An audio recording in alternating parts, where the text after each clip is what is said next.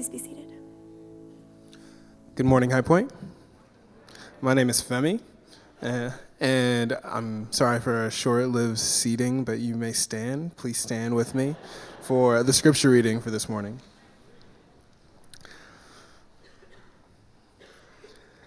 Advent is an annual season of patient waiting and hopeful expectation.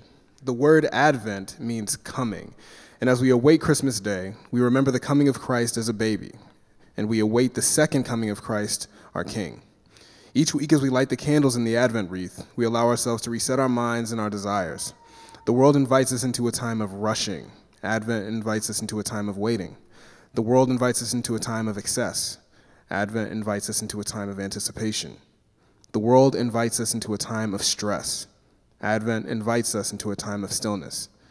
Please join me in the following responsive reading as we focus on how Jesus, the star, brings peace. The people who walk in darkness have seen a great light. Those in a dark land, on them the light has shone.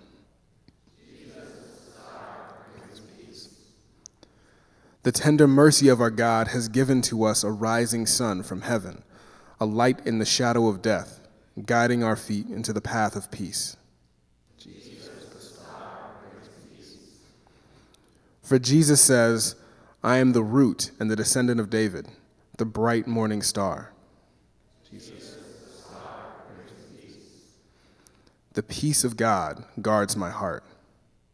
As peace which surpasses all understanding, has my heart, my mind in Christ. Jesus, peace. Lord, you are the light of the world, and by your grace you have come to dwell among us.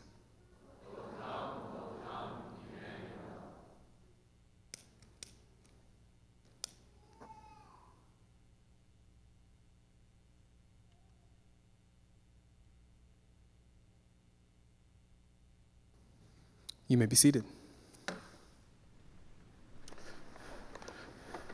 Thanks, Femi. I'm digging that orange sweater, man. That's pretty good. This is my Christmas sweater, you know. My wife likes it. Um, praise God. Um, I'm, I'm uh, Lloyd. I'm one of the pastors here at, at High Point Church.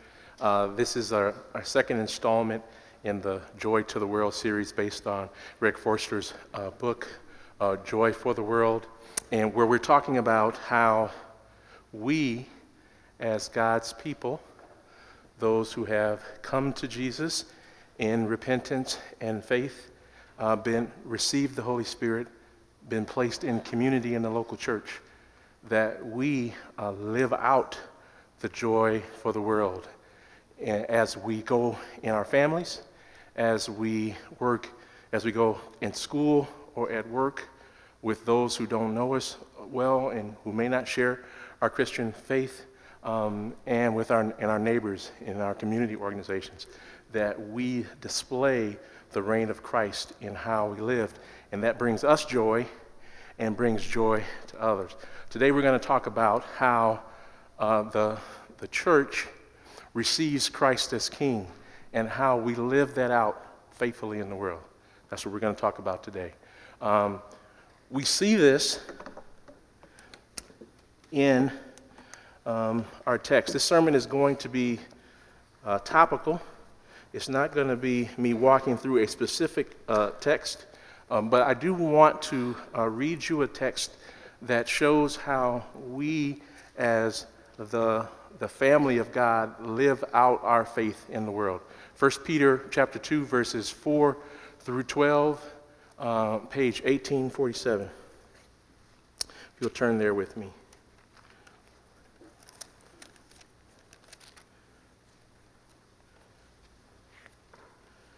Eighteen forty seven.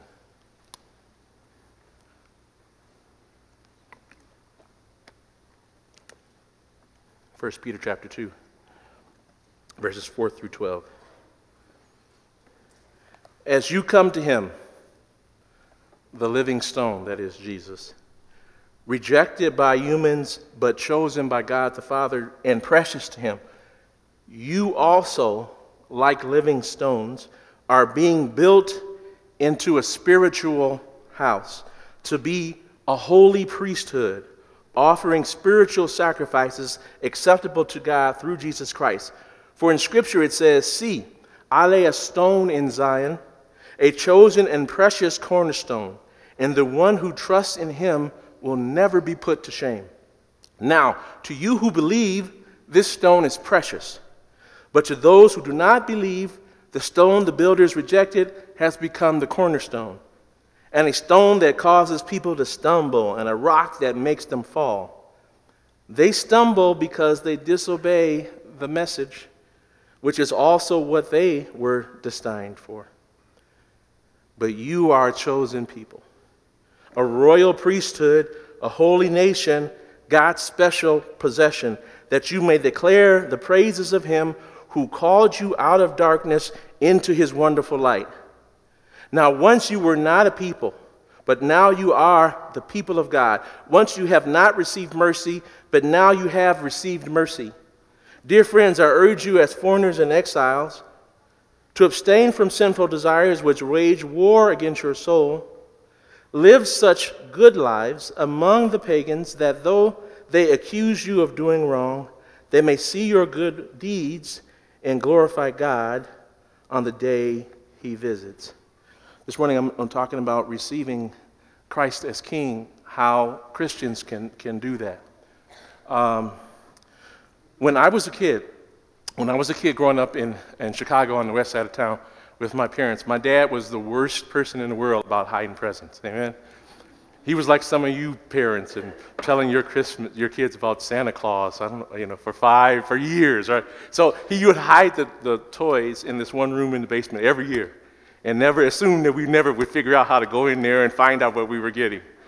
But after Thanksgiving, we would be just so excited about Christmas. We knew, uh, like kind of most middle class ish kids, that we were going to get toys and probably more than we needed and then it was going to be kind of a fun time. And so, for, for, the first 13, 14 years or so of, of our lives, Christmas was about me receiving gifts. Then you get to your college years and you start to have nieces and nephews. Uh, you start to have a girlfriend. I had, I had one girlfriend before Deborah. Shit, this, this one, no. Uh, you start to have, and you start to give gifts. You start to give gifts. You get, you get married. You have uh, children and you begin to actually enjoy it.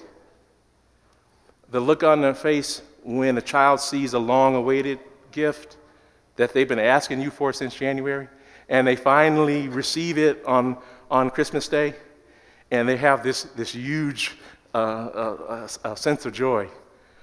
Oh, there's this story I could tell you about my wife's family, but I'm not going to tell you, but she knows. now, now, uh, even as a kid, though, there would be one tradition of Christmas where, even in my thinking of Christmas about giving and receiving gifts, it would break through the clutter and help me begin to see what Christmas really is all about. And um, we're going to play that piece for you now. This is from 90 second clip. Uh, even now, I never tire of seeing this 90 second clip uh, about what Christmas is all about. Listen in. Right, Linus. I shouldn't have picked this little tree. Everything I do turns into a disaster. I guess I really don't know what Christmas is all about. Isn't there anyone who knows what Christmas is all about? Sure, Charlie Brown. I can tell you what Christmas is all about.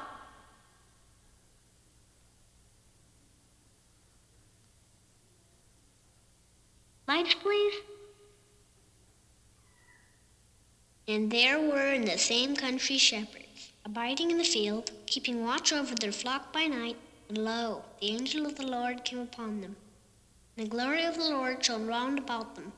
And they were sore afraid. And the angel said unto them, Fear not. For behold, I bring you tidings of great joy, which shall be to all people. For unto you is born this day in the city of David a Savior, which is Christ the Lord. And this shall be a sign unto you. You shall find the babe wrapped in swaddling clothes, lying in a manger. And suddenly there was with the angel a multitude of the heavenly host praising God, and saying, Glory to God in the highest, and on earth peace, goodwill toward men.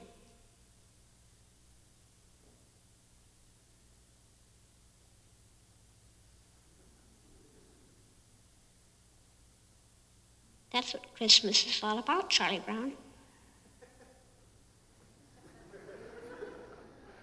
Next slide, please. So, Christians are the ones who are given the stewardship to tell the world what Christmas is all about. How is it that the church receives Christ as King? The church succeeds in receiving Jesus as King when it embodies his rule in the world. Um, the uh, church fathers from the early period began to see Jesus' ministry break down into three core offices. The first is his prophetic office. We call Jesus the Word. He is the one whom, for which our faith and practice is governed by. He's a prophet. He's also a priest. It's from his death and resurrection for which satisfaction to God is made for any and every sin. Any and every sin from the beginning of time through the end of time is accomplished through Jesus Christ. He is the eternal priest forever. And lastly, he is the king. Through his lordship, through his leading, and then the church is following, he is king and he leads. Now, we as Christ's followers are to live this out, these three offices. We are to, to live out as God's mouthpiece. We are his prophets. We embrace the word of God and we share it with others for their goodness, right?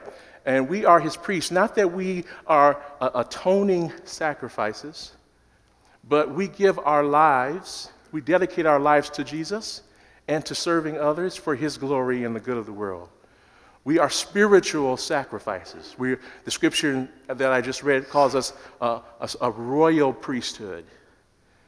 And lastly, we are his, his stewards. This task we've studied, if you've been here at High Point uh, since September, we studied this very carefully. But God has given us a stewardship, and we are to represent his rule by how we create, how we steward, and how we, we grow. We're to be a blessing to the, the world, that stewardship. In that way, we show God's authority. So this morning, I, I want to talk about these three things. Um, the prophet is our doctrine. The Word of God, these 66 books are the things that we depend on for our faith and practice. Our devotion is our priesthood. The most effective Christians, really, what a Christian is, is one who's given their lives to the service of Christ. Our devotion. Love the Lord your God with all your heart, soul, mind, and strength. Love your neighbor as yourself. Our devotion. And lastly, our stewardship, how every aspect of our lives is do- dedicated to the service of, of the Lord. I can see you worshiping in the grocery store, at business, as you wash dishes at home, as you hang out with your friends in the neighborhood, as you teach in the schools, in every capacity for which God has given you. That your, your act of worship can be seen. And this notion of Jesus as prophet, Jesus as priest, Jesus as king, and the church embodying it, we can see from the earliest days of the church. We can see it in passages like Acts 2:42 through 47. Look here, they devoted, right? That's our that is our our priesthood. They devoted themselves to what? To the apostles' teaching. The apostles' teaching, um, those that Jesus commissioned and sent with his with his word the Word is our, is our everything. Impossible to know who Jesus is without an appreciation and a love and a great respect for His Word. They devoted themselves to the apostles' teaching and to fellowship. Here's, here's more of this, the priesthood, of fellowship, of breaking of bread, and of prayer. And in a large church like ours, for you to experience some of that, that priesthood, that, that shared life, that devotion. It's not going to happen in this sanctuary where we got 300, uh, about 400 people or so here. It's going to happen when we get together, like the early apostles did, to get to remind ourselves of who Jesus is, to stir ourselves out up for good works, as the earliest apostles did. So they had the word, they were prophets. They took it in and they took it out and they sent it out. They had communion, they were, they were priests. And the Holy Spirit acted with great power as they lived out the life God had for them. So even though we can't see our King, even though he's invisible to the eye, his works are not invisible. And in the earliest days, when the, when the word went out to save, the power of God went out to heal people. And even now, Christians are engaged in whole life transformation. That's why we work in the medical professions. That's why we teach. That's why we preach. That's why we're in schools. That's why we're in every aspect of life, because our responsibility is to bring blessing to all aspects of life, just as the earliest disciples were. And how then did they, did they steward the gospel? How did they steward it? All the believers were together and had everything in common. Listen to this. They sold property and possessions and gave to anyone who had need. Uh, the wealthy had enough, and the poor didn't have any lack. The wealthy had enough, and the, with the poor, there was no lack. That's how it ought to be in our local congregations. We ought to be selfless enough that we can make sure that the really needy get enough.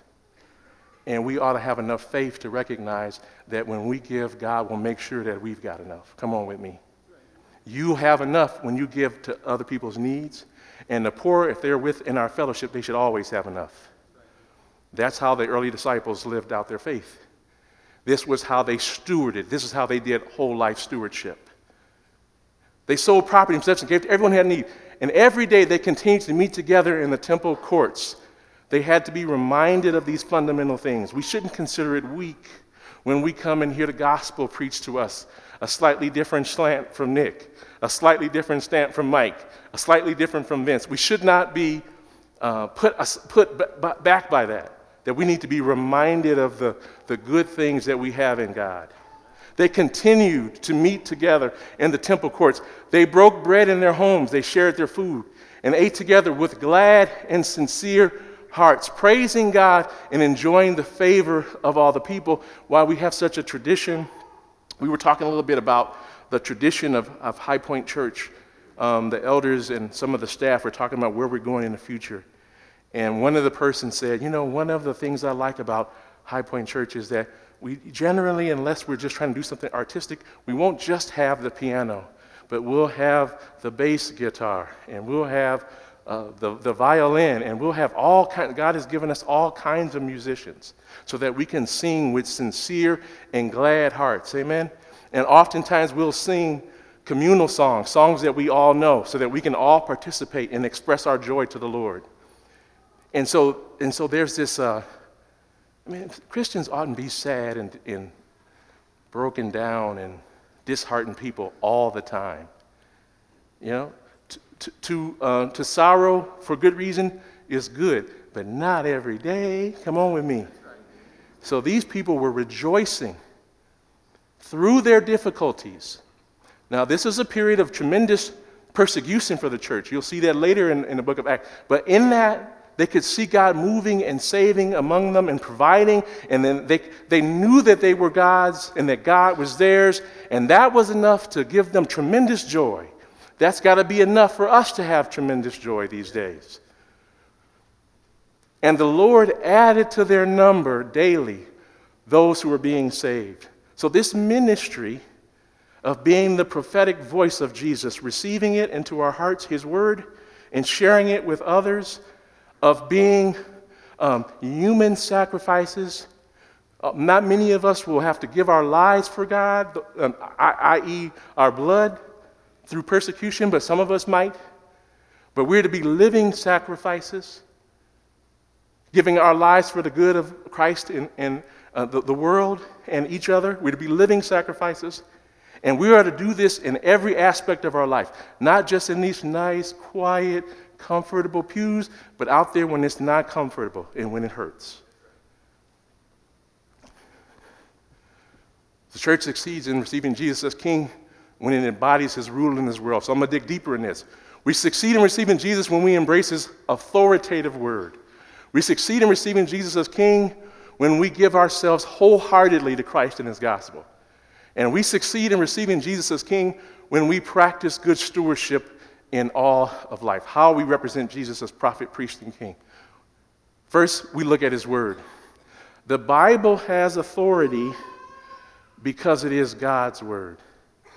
It's not man's creation, though there are some brilliant men, both Christian and non Christian, who say things that can be helpful for your life. The Bible's authoritative not because it has brilliant philosophers behind it, but it has the King of Kings and the Lord of Lords behind it. And the, the, the apostles wanted the Christians to notice. And here's how Peter said it. He said it this way 2 Peter 1 19 and 20. He said, We also have the prophetic message, the word from Christ, God's word, as something completely reliable.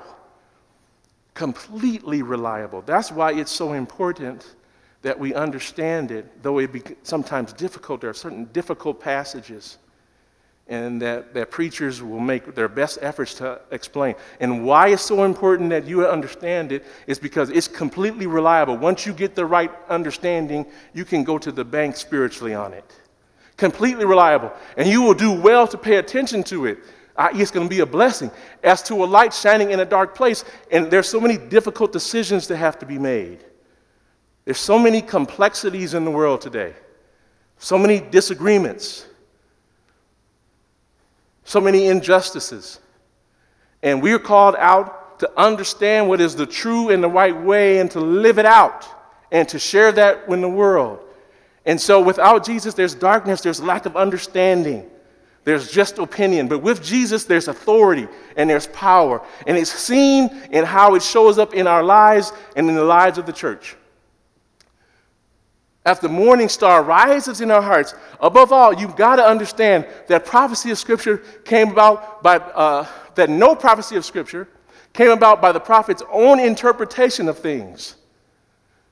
So, so, you know, when I preach, it's not authoritative in the sense, but my job is to properly communicate what God's word meant to the best of my ability, empowered by the Holy Spirit.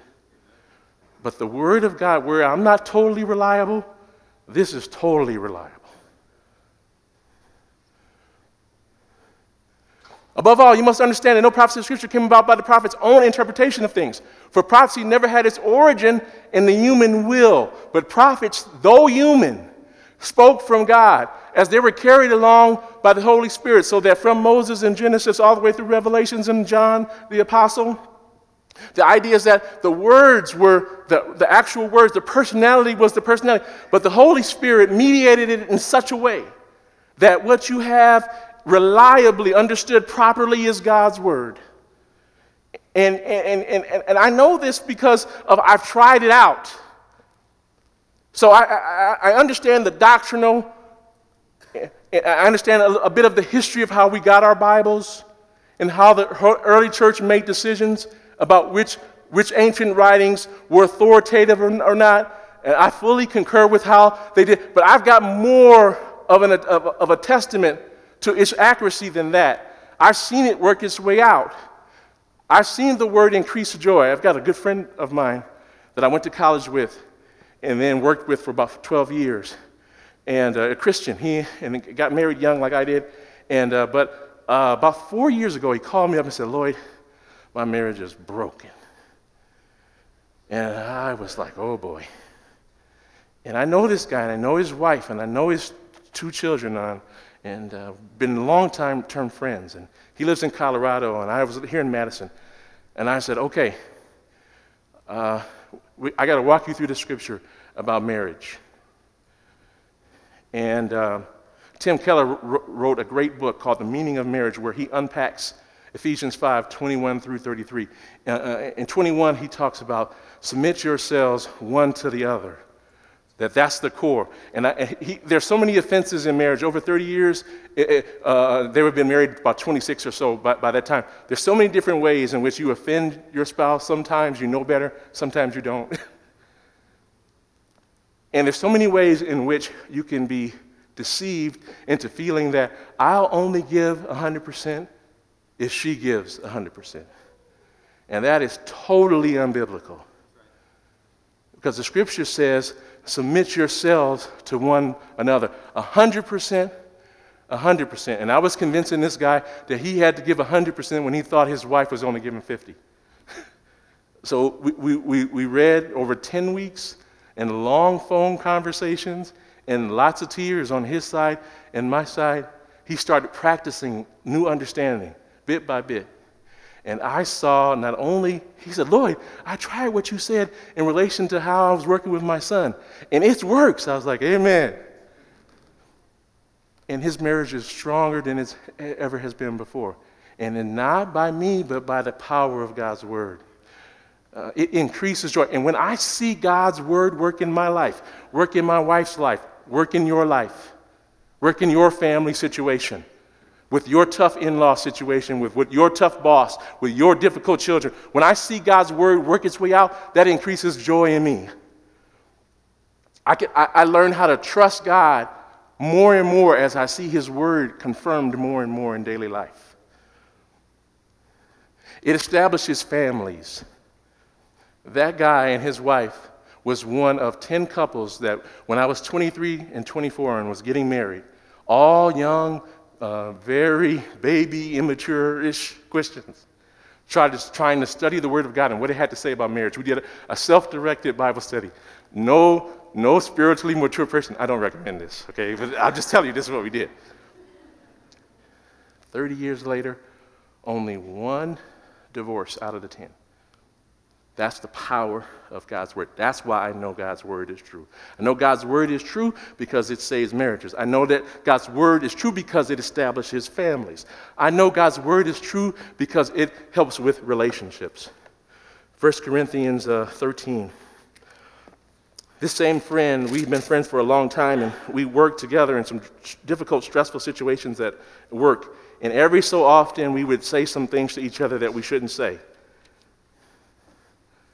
And we learned uh, this one thing about, um, about the truth.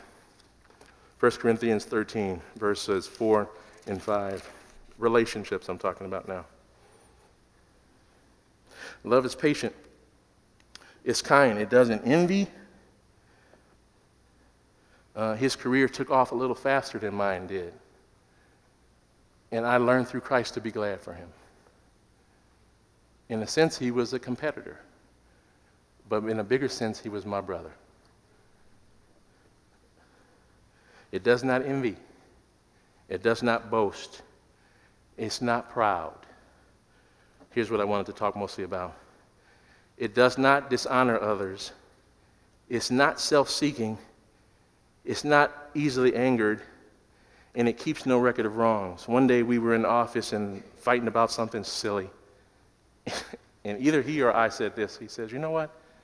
You'll never have any friends unless you learn how to overlook an offense. It, one of us said it, and we just started laughing. And it's the truest thing about friendship I've ever learned.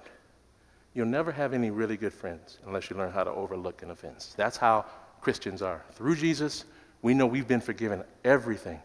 Everything we've ever did, did everything we're going to do on the cross, through his death, burial, and resurrection, he's accomplished forgiveness. And so, there's no sin that any boss, any child, any friend, any wife could commit for which you could not forgive, that you could not overlook it. That's the power of the gospel. It establishes your friendships, it makes your friendships persevere. And lastly, it maintains hope. One of the things about being a pastor is you get to see people walk through really hard stuff, harder than you've ever had to work through. Like we got several folks here who, got, who, who are raising children with disabilities, or they are roommating with siblings that have disabilities. And to watch them walk through it, and this morning after first service, I talked to a couple who's been um, foster parents for a child for three years, and the child is struggling with who to love their natural mom. Uh, can they give themselves fully to these foster parents? It's just tough. And they have their own children. And I watched these people, through the love of Christ, still experience great joy through pain, through some uncertainty, without a lot of self pity. And I know that they're, they're, through their hope, I know that Jesus is real.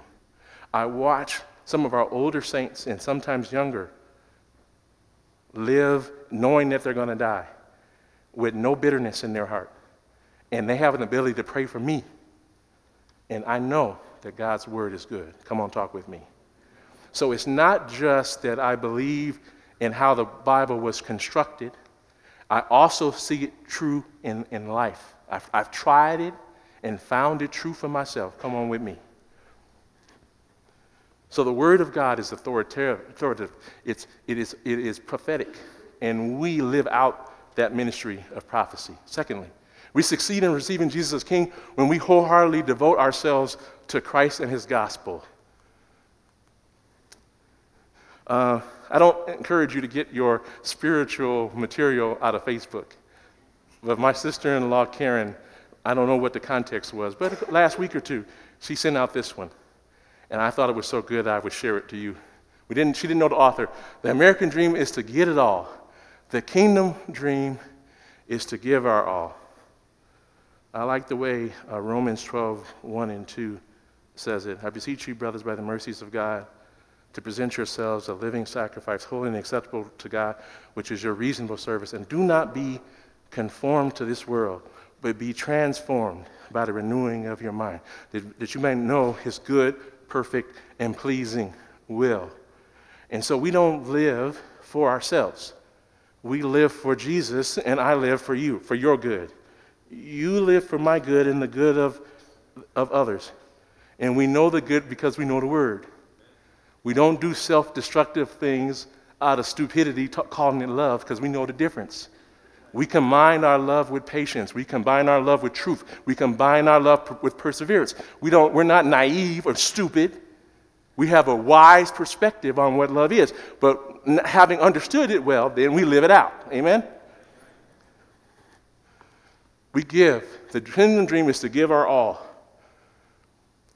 And David said it this way in Psalm 51 17.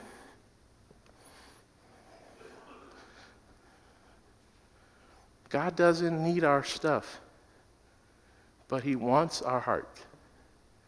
He wants our heart because He knows that He can take it and make something good of it. He can take your anxious heart and make it a heart of peace. He can take your self centeredness and make it a blessing for others while He takes care of you. He can take the lies that are in our minds and turn them into the truth. My sacrifice, oh God, is a broken spirit. I'm going to talk a little bit about what I think that means. A broken and contrite heart. A contrite is willing to repent, willing to recognize that I'm wrong and that God is right. Oh God, you won't despise a humble, contrite heart. What I have learned over my life is that the, the sacrifice that God is most delighted in is the sacrifice of a self directed life. There's a young man in our church, um, young, young, family. Um, he's one of these families that has got some challenges with a kid with serious illness and just having a really rough time at work really difficult time at work. So much so that he started looking for a job, found a good job, another uh, on, on, the, on the east coast of town, actually in the southwest of the U.S. And he called me up and he says, Lloyd, I need your wisdom. I need to know whether I should take this job. And I said to him this I said, You know, God doesn't have any problem with you uh, investing your life in the workplace. Is it 98, 99% of all Christians will work for a living out there in the marketplace in some capacity. That's good. That's worship. He said, Yeah, Lord, but I really think that God is calling me to full time ministry. And I think if I take this more money and this more responsibility, and if I leave this pain in my, my, in my behind, which is the job he's got, I'm, I think I'm going to be actually out of God's will. I said, Well, if that's your conviction, if that's your conscience is telling you, you probably shouldn't take that job. And, and he didn't. And he's pursuing a, a different full time ministry opportunity. And the story's not told, it's not completed, but he's following the Lord's will, not his own, not his own will. Um, all of us can, can struggle with this from time to time. Uh, just recently, I had some good friends of mine saying, Hey, Lloyd, there's a, a, job in business that I think you could do, and I'd be willing to give you a good rep- recommendation for it. And I, I like business, to be honest with you. I liked my old job. I didn't go into ministry because I hated it, I hated my work. I went into ministry because I felt God was calling me to ministry. So, so anyway, I was like, man, that seems good. Yeah, I think I'll talk to him. And then I spent a night on it, and I said, oh, I don't think so. And here's, here's what the Lord was like. He said, Lord, do you have a good job? Yeah. Did I put you at High Point? Yeah. As a pastor? Yeah. Is it going pretty good? Pretty good despite me. Yeah, you know And I called him back and said, no, I, I'm, I'm, it's a distraction. It's a distraction, and I need to let it go. I'm always fighting a self directed will. How about you? That's, that's the sacrifice that God is looking for. A humble spirit, willing to recognize that He's better at being Lord of your life than you are. So, so in summary, we succeed, the church succeeds in receiving Jesus as King when we embody His rule in the way in the world. We, we do this by embracing His word and sharing it. We do this by living our whole lives in sacrifice to Jesus. And lastly, we do it as we practice whole life stewardship, when we practice good stewardship in all of life. Greg Forster uh, is the one who wrote the book that our series is based on, Joy for the World. In this particular chapter about the church living out uh, Jesus' mandate to be prophet, priest, and king, he tells this story about a close relative of his who works at a, uh, in a medical office with a job with a lot of repetition. This filing and receiving people in the medical office, and sometimes it can be really difficult.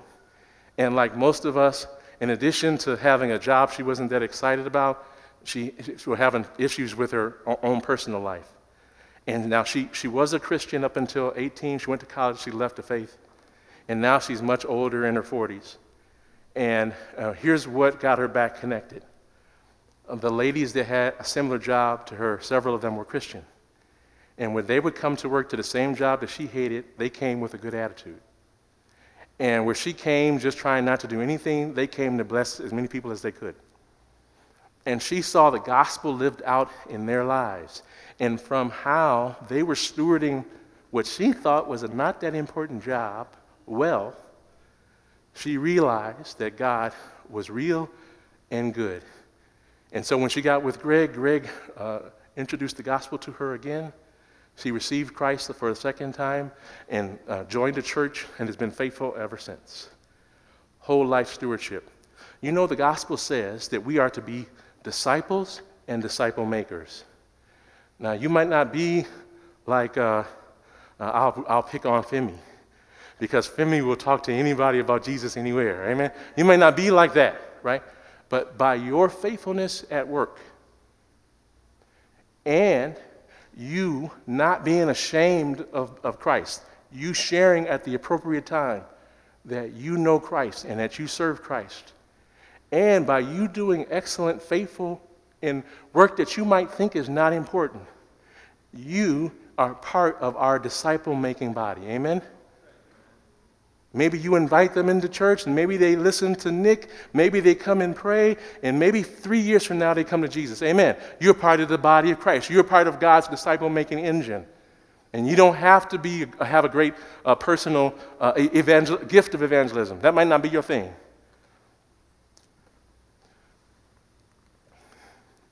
One of my favorite godly Christians is this woman, Vanessa McDowell.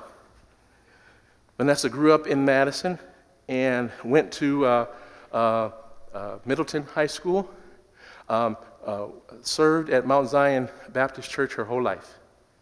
Uh, went to UW, and like so many folks who were raised in godly homes, didn't abandon the faith, stayed plugged in in her church. Uh, in, in, addition to working with young people pretty much all of her life, she also is a, uh, what, what, kind of instrument does she play? Bass guitar? She's a bass guitarist as well.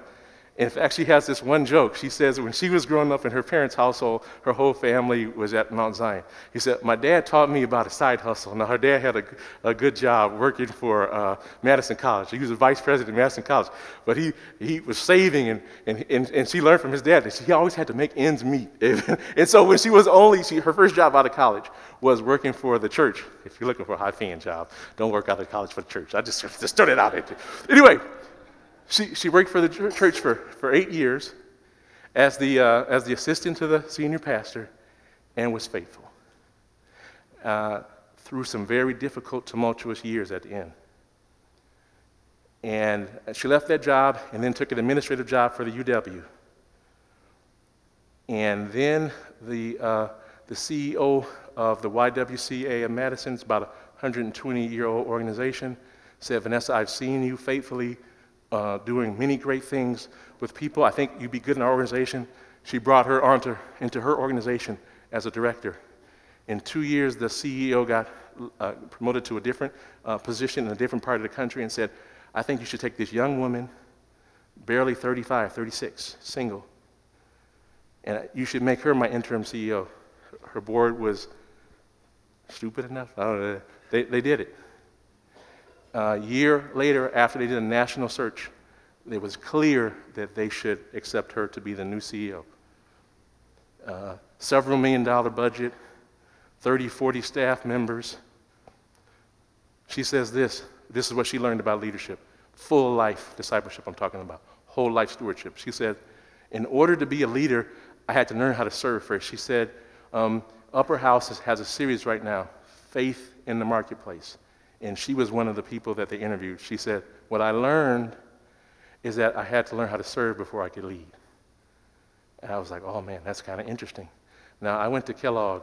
They, they, don't really, they didn't teach it when I was there. They might teach it now, but when I was there, they didn't teach that. They had to learn how to serve before they could lead. Uh, and then she says, Now that I have this responsibility, she says, I feel like I can't let the Lord down. I feel, she feels like a holy pressure to, to, to do what is good and right. And in her words, he says this He says, Lord, you've entrusted me with this. I better make sure I steward it with excellence to the best of her ability, relying on the word of God as her standard, not our own thinking. Thy steward is excellent. It's humbling to walk in the steps God has laid out for me, and I have plotted out my life to obey God. One of the questioners asked her, he said, Do you have a five year plan for the organization? She says, I don't believe in five year plans. What I believe is understanding God's will, and walking it out faithfully day to day. That's what got me here, and that's what's going to keep me. Whole life stewardship. That whatever assignment God has given you student, teacher, homemaker, mechanic, CEO that you will embrace God's word as authoritative, that you will, by faith, devote your whole life to Him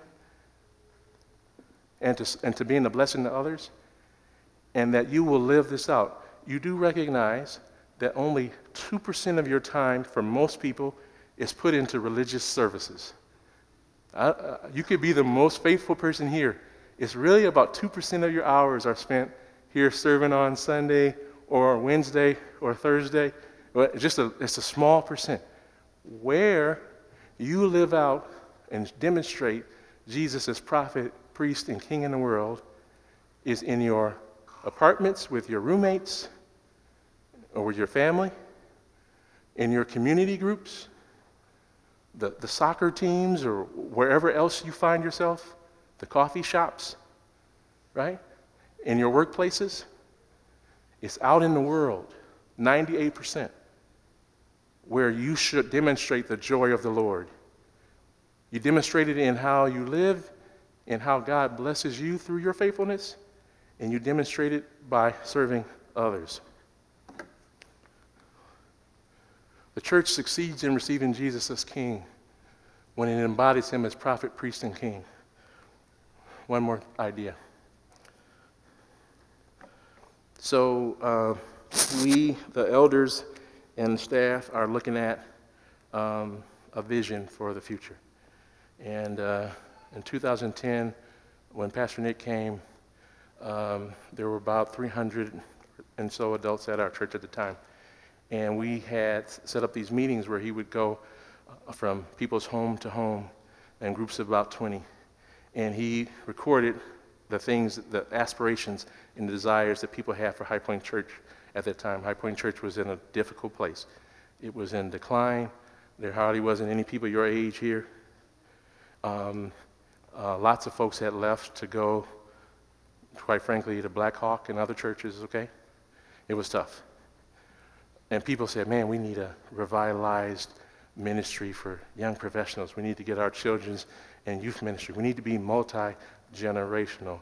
We need to continue our faithfulness to the word. There were about eight or ten things. We need to get our finances back in, in order because it had been just a decline. And by the grace of God, we, we looked at the list, everything was completed. And we were like, well, now what's next? And we, we were spending three hours with a bunch of ideas and visions, good stuff, good stuff, godly stuff. At least we hope they are good stuff, good stuff. But the only thing that Pastor Nick really got excited about, and uh, uh, Kent, our elder board chair, picked up on it, is he's like, listen, he says,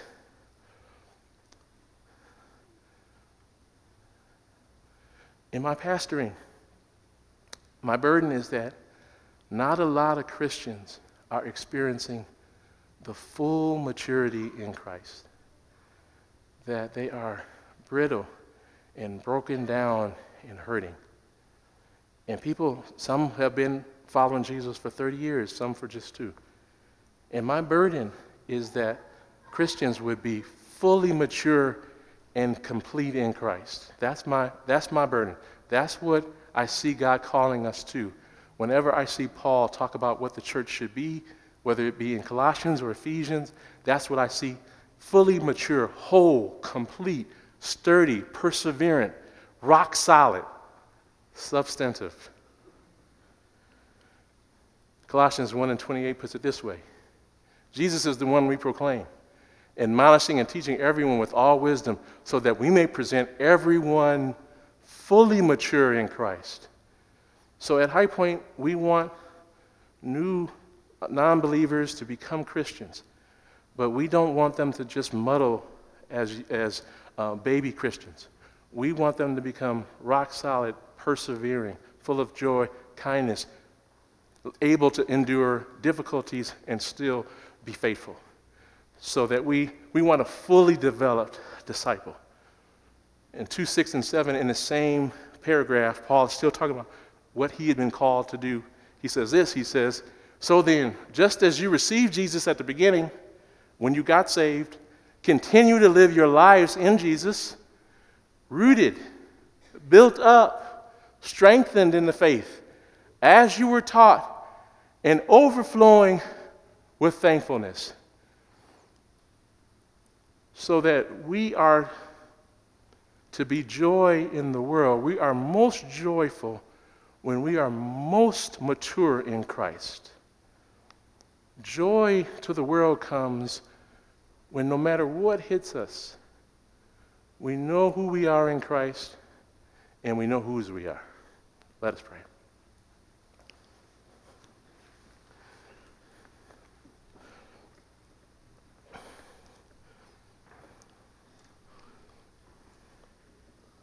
Lord, this is the kind of joy that we have in you. This is why you this is why you came. This is this is why you died on the cross.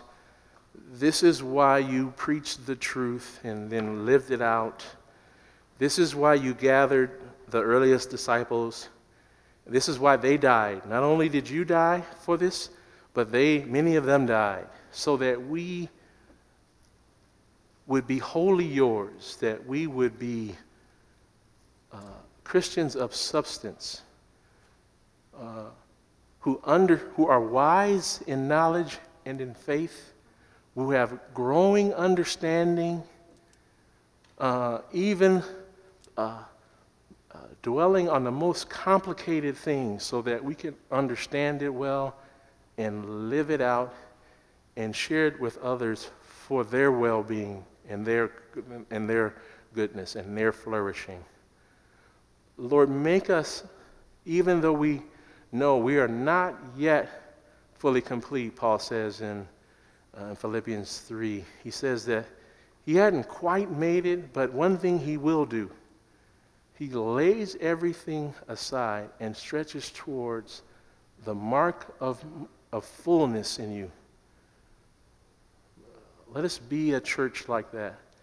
And, and let us be attractive to those who've yet to come to you uh, in repentance and faith. In Jesus' name we pray. Amen. Amen.